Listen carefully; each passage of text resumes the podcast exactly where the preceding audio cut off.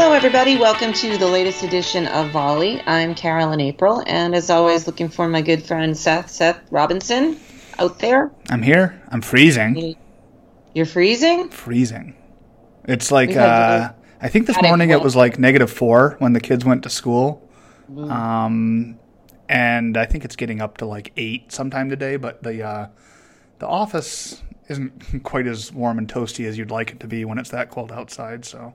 Oh, that's too bad. Yeah, we had that um, ridiculously frigid weather over the in the beginning of this week. It was single digits. In fact, they started school late one of the days just because not my daughter who drives, but younger kids who wait out at the bus stop. They, you know, it's seven o'clock in the morning. It was like minus four, so they weren't going to let them sit at stand out there waiting for their bus.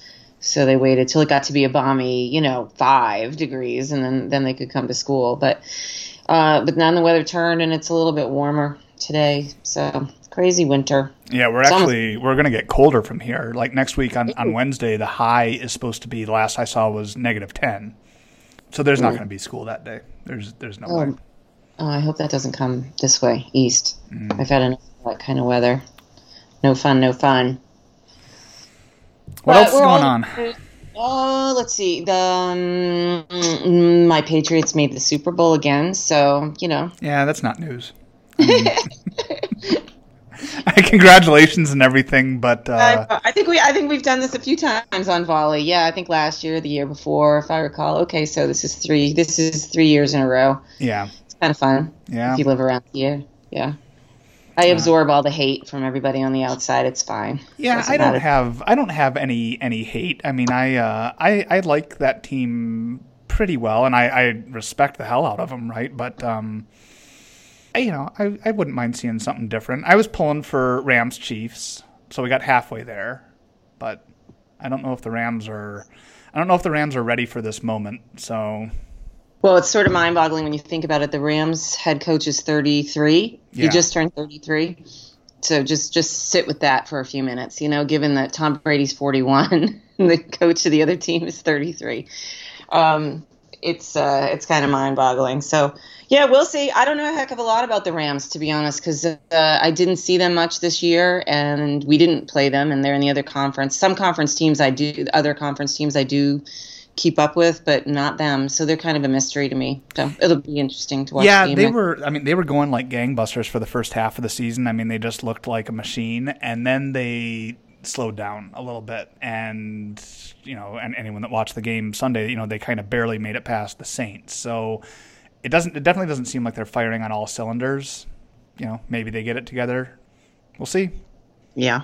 We'll see. we will see. So i'm looking forward to it next week. It'll be fun so there were a few articles this week uh, that you and I have taken a look at, and there's kind of a common thread that runs through them, and and we've touched on this thread in Volley before, and it's going to be in the uh, Outlook that gets published next week. But this this idea of the unintended consequences of of technology, especially since we're seeing technology at scale.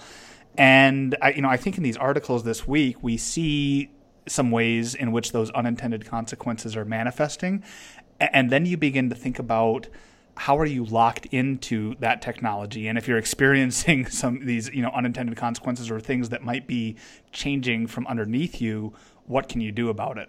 So the the first one uh, was an article that you shared with me um, kind of following up on some incidents that happened in Washington over the weekend and we don't really want to get into the incidents too much I don't think.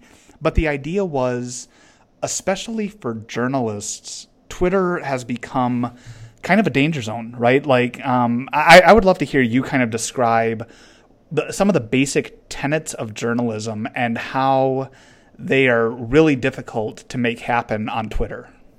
Yeah, I mean, Twitter. Now, when I was a journalist, it wasn't that long ago, but honestly, it, it, you know, I was writing predating the whole Twitter phenomenon when it, you know, and and it, it really has kind of messed up journalism. Um, to if you want to do journalism right, um, it has become you know the internet itself has completely uh, you know turned journalism on its ear. Uh, you know the the fast pace with which um, you have to publish.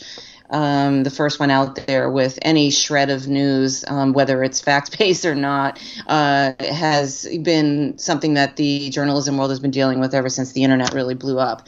Um, but uh, Twitter has made that even even even more so. And I think one of the takeaways from the piece that was written by Farhad Manjoo, who who was the Slate, Slate's technology writer, and he's he's quite good, was that what Twitter has effectively done in journalism is taken us, moved us away from making sure that we were being fact based in reporting the news, and I use that word reporting um, very deliberately. So you are you are, you are telling what is happening, um, which is what journalism is supposed to be.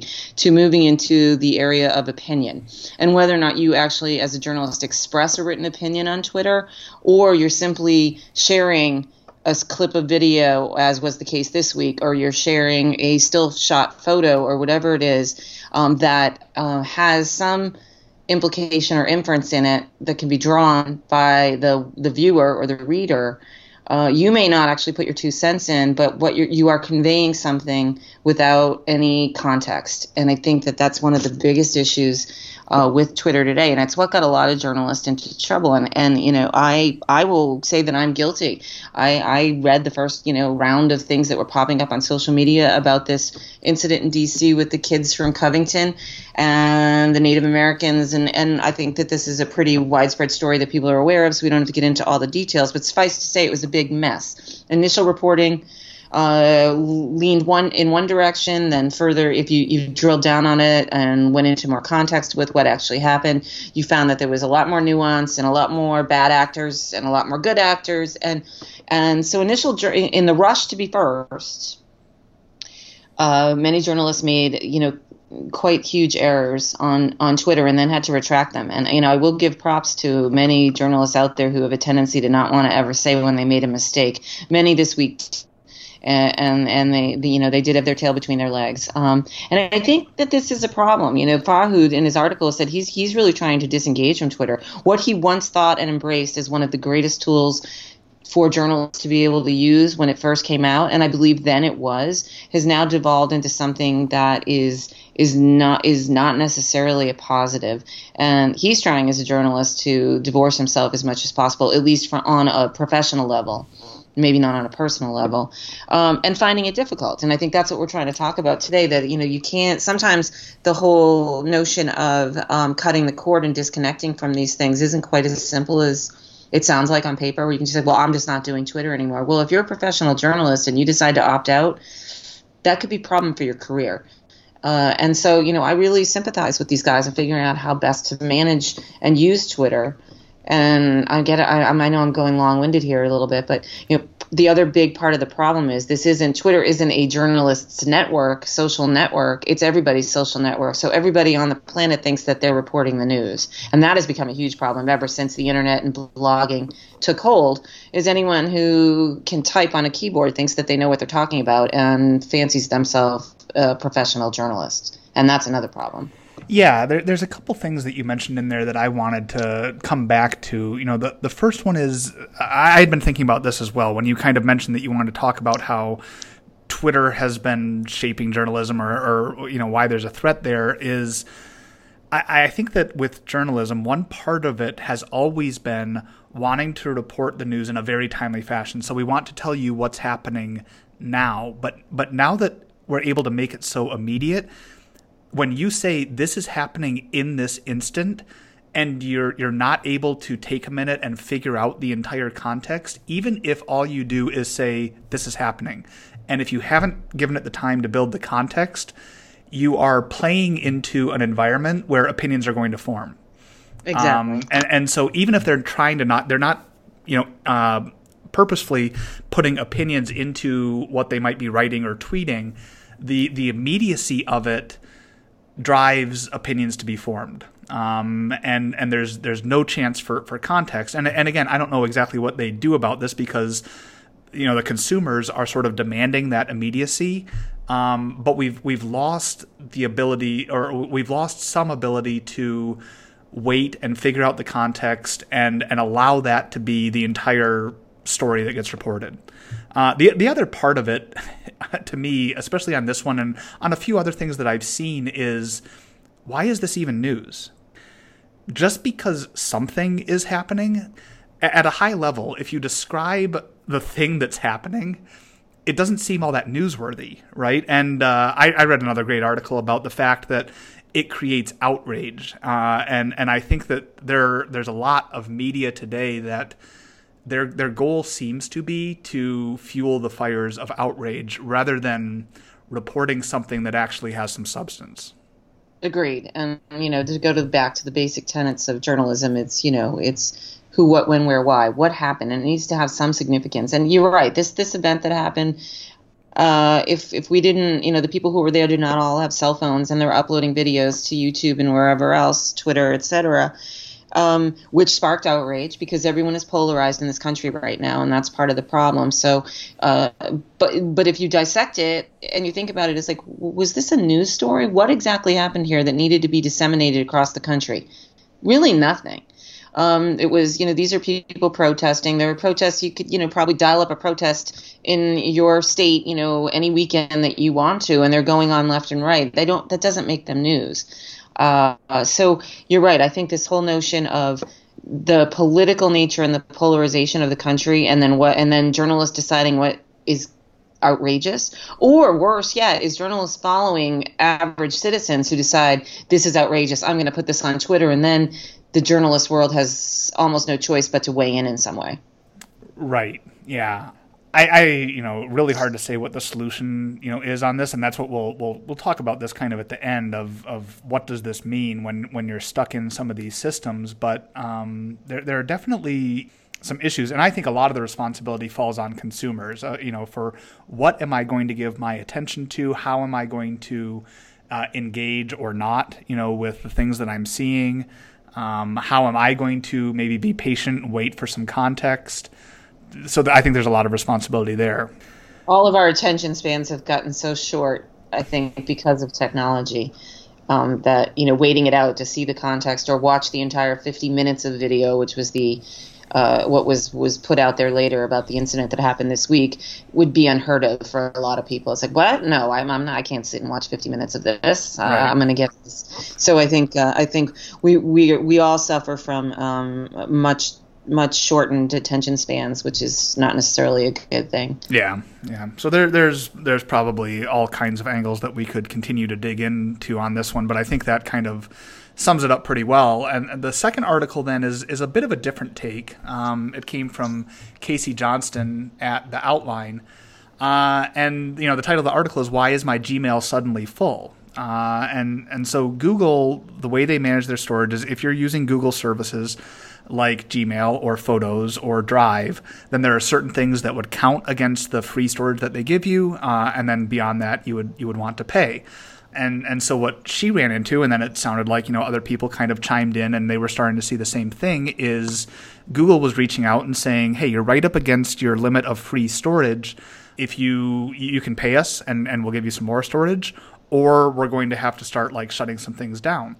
And one of the interesting parts of her article was it was really hard for her to figure out where her storage was, what was taking up so much space. She she seemed to think that it was uh, attachments in email, but even then she couldn't quite find all of these attachments that were allegedly taking up so much space. So she had some difficulty in that. Uh, and and again, tying into the just the theme of unintended consequences. And, and what happens is, you know, you're using Gmail, you think it's free, you think it's great, you've given everyone in the world your Gmail address, and all of a sudden, you know, your your storage is full, and you either have to take the time and figure out, you know, how to how to get rid of it, or you have to you have to pay. Um, a, a more extreme example might be if Google all of a sudden said, you know what, there's no free storage anymore, no free services. We're, we're just going to start charging you. Uh, they, you know, they could do that. Uh, I'm sure that there would be, you know, an outcry, and they would probably lose some customers. But you, you can imagine that they would have done that calculus, right, and figured out, eh, you know, we don't think we're going to lose all that many people, so we're going to do this. So all of us have kind of bought into these free services or, or gotten um, entrenched in these free services, and at any moment something could change on us, and and that would, you know, either that would change the dynamics and and and the economics. So you have, you have Gmail, right? And I, I think you and I, neither one of us are really up against these limits.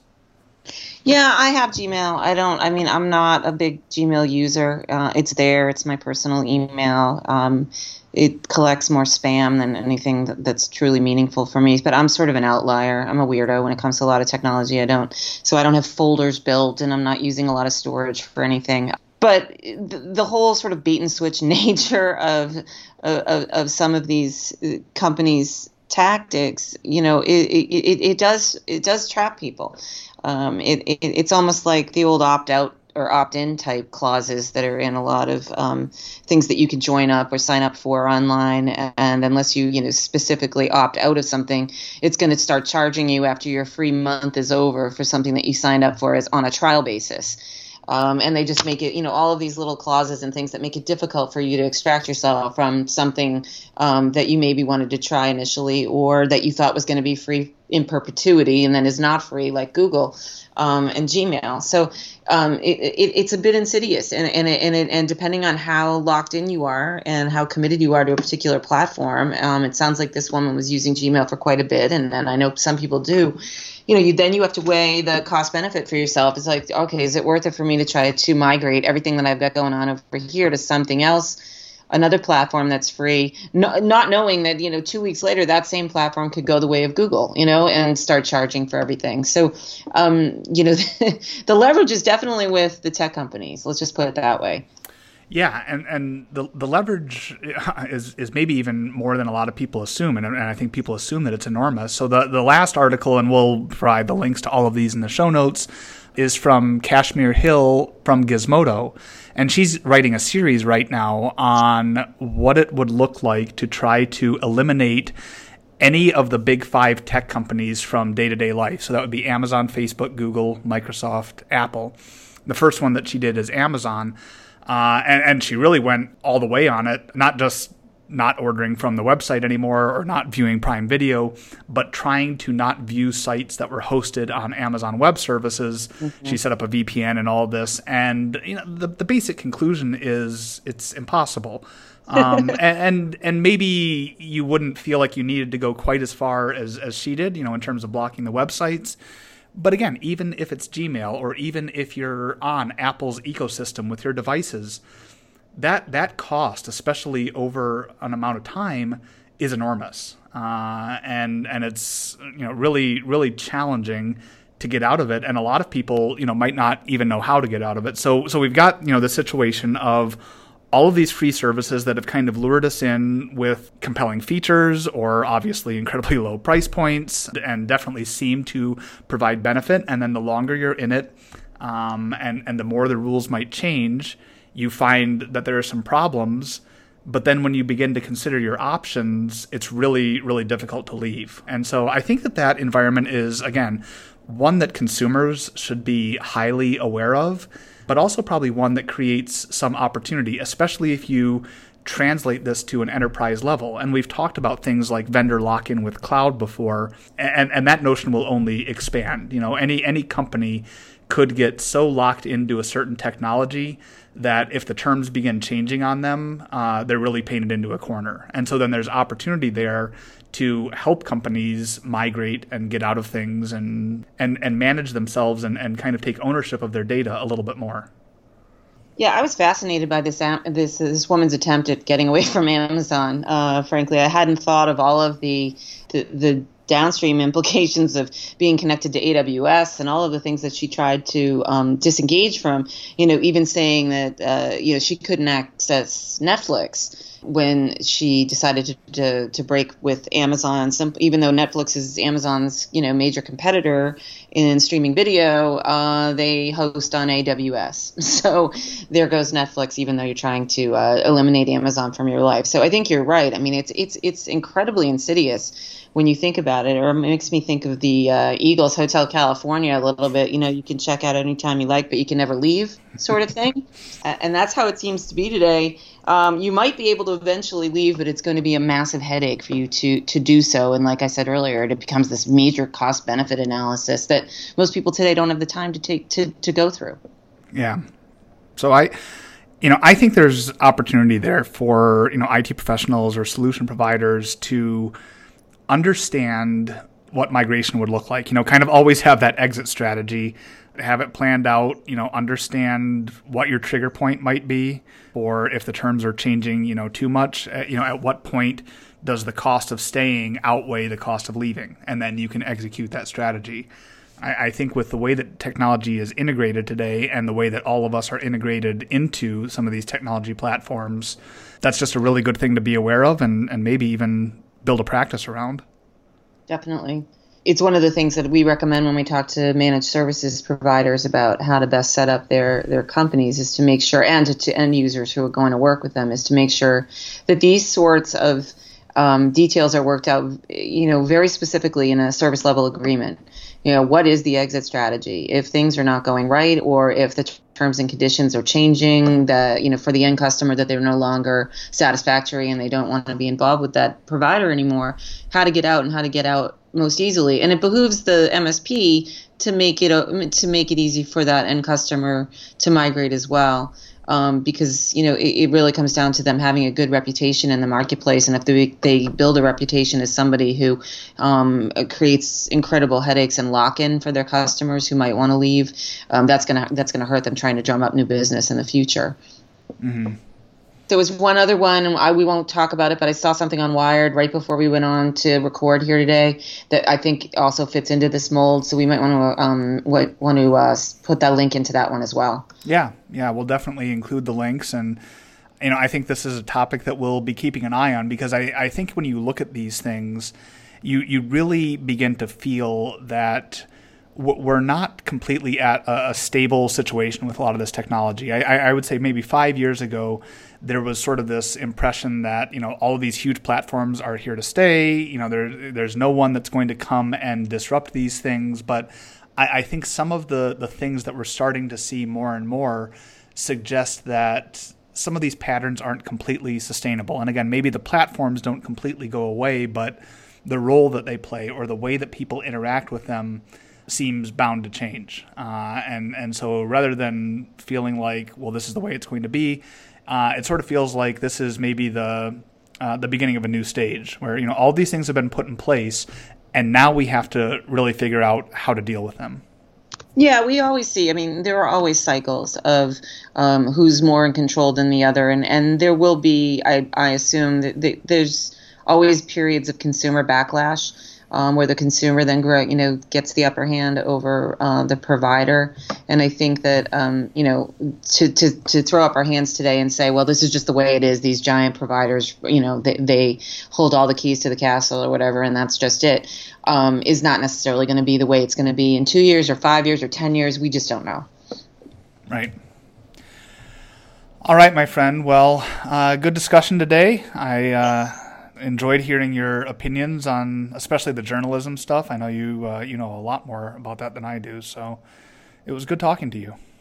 Absolutely, as always. So um, have a good week, and uh, I guess I won't talk to you until after the Super Bowl. So make sure you're rooting for the Patriots, please. I will make a note of it. Just at least tell me you are. That's all you have to. do. I am. all right, I'll take it. All right, we'll take it easy. Alrighty, bye bye.